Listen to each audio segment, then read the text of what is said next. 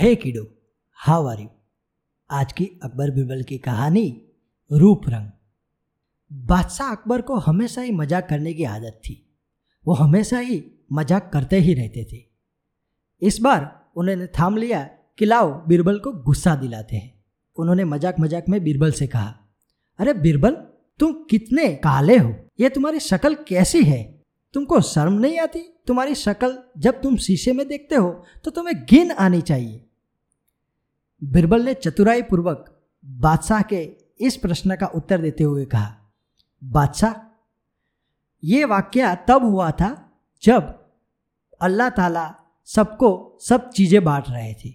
अल्लाह ताला ने सब चीज़ों को सबके सामने रख दिया। तब सब लोग अपने मनपसंद की वस्तुएँ उठाने लगे।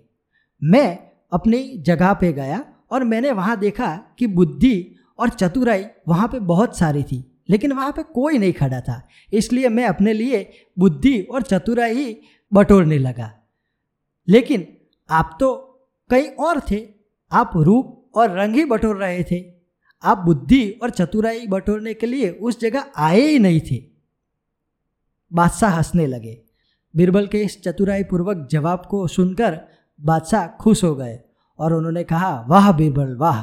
तुम्हारे पास हर प्रश्न का उत्तर होता है। दोस्तों, मज़ा आया ना? अकबर बीरबल की ऐसी कहानियाँ सुनने के लिए स्टेट्यून बाय